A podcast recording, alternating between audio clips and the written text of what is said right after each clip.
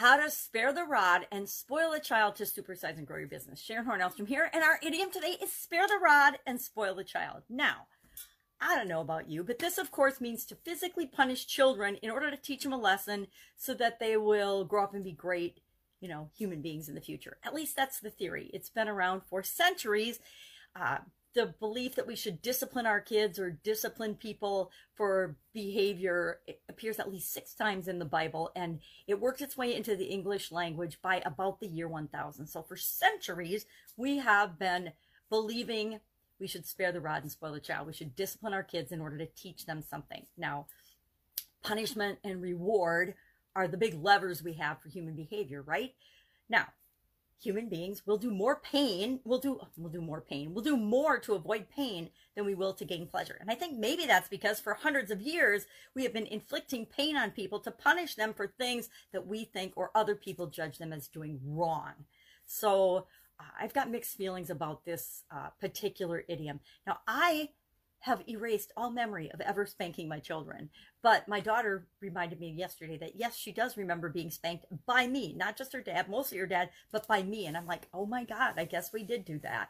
So it's amazing how we rewrite history and we remember what we want to remember and we forget the things that we want to forget because I don't want to think that I ever had to whack my kid on the rear or, or spank my kids. Or I, I do remember sending them to their room because I, always described the theory it's better to have the punishment fit the crime. So if they made a mess in the kitchen and, and destroyed things or did something or broke something, I would find a way for them to fix and repair it or be responsible for the damage that they caused or to clean up the mess that they made. You mess up the kitchen, you clean up the kitchen. You um, stay out too late, you just you don't get to go out for the next weekend. Whatever it was.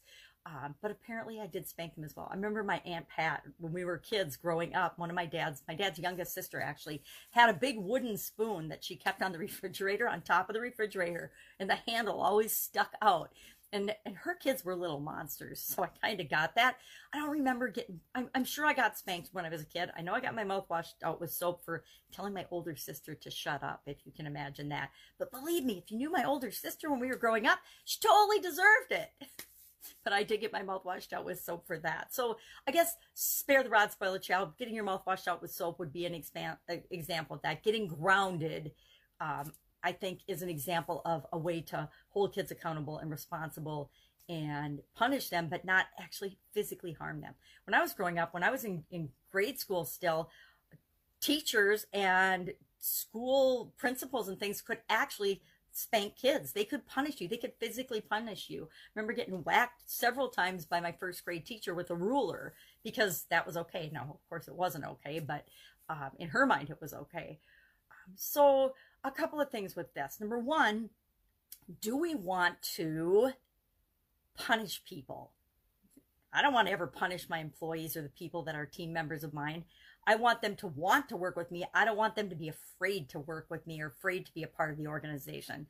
Uh, so we can decide how we're going to use motivation and or coercion or manipulation or um, rewards in our organization how we set things up how we set systems up how we set processes and rules and procedures up in our business is very important because we want to pe- we want people to feel empowered and responsible for their actions and for the things that they do. We want them all doing things that are of course the benefit of the organization as a whole, but we want them to feel empowered to do that.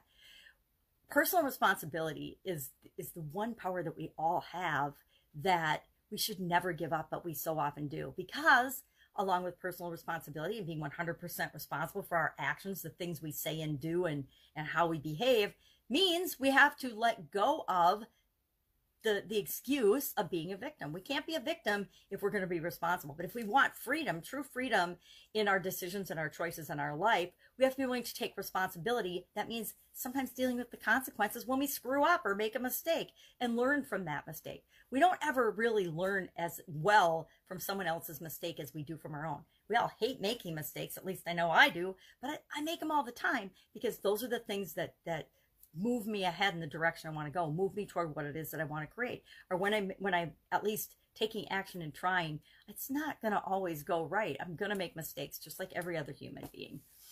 But I'm also absolutely cool with being responsible for those mistakes. If I say something that hurts somebody's feelings, I have to be responsible for that. Because number one, I'm the only one that can can fix that. Nobody else can fix that. I'm the one that did it. I created and caused that action and that reaction. Um, so, how do you use this in your business? Make sure that the the systems that you're putting in place are getting the results that you want. Now, some some organizations are all for fear, and and some people think that fear is the way to lead and dominate and rule. I don't want that in my organization, but if you want that in yours, that's your choice. But then you also have to be responsible for the consequences. If you rule by fear, people will leave, people will undermine you, people will try to dethrone you, etc. Um, and the other thing to look at, so look at your systems of reward, punishment, rules, processes, and systems, and make sure that you're fixing the systems, not the people. It's it's so often I learned this in quality. It's so often the system that's broken or the way that the process you use for doing something, not the people that are operating or using that process or procedure. So make sure that you're putting processes and procedures and systems in place that support the results that you want. Uh, teach people things. Don't. Uh, you know teach them what to do. Don't do it for them. Now a lot of our businesses are predicated on done for you services which is different. Our customers we never want to punish our customers right? We always want to make sure they have an incredibly positive experience with us. Um, there's some marketing belief that you should exacerbate their pain and make them feel worse so that they'll come and they'll, they'll get your solution. Yeah go ahead and do that if that works for you. But if that goes against your grain or gives you an icky feeling inside don't use those marketing practices or strategies. Always do and always treat people the way that you want to be treated in your business and in your life and watch how much more successful and how much happier you are. So I'd love to know your experience with this idiom, spare the rod, spoil the child. Did you get wailed on? Did you get spanked when you were a kid? Uh, did you spank your kids? Apparently, I'm yes and yes to both of those.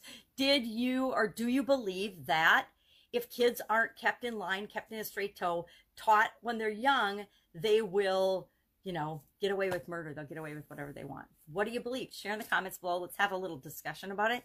And I will see you tomorrow with another interesting idiom. What does it mean? Where did it come from? And how might you use it in your business right now today? Take care.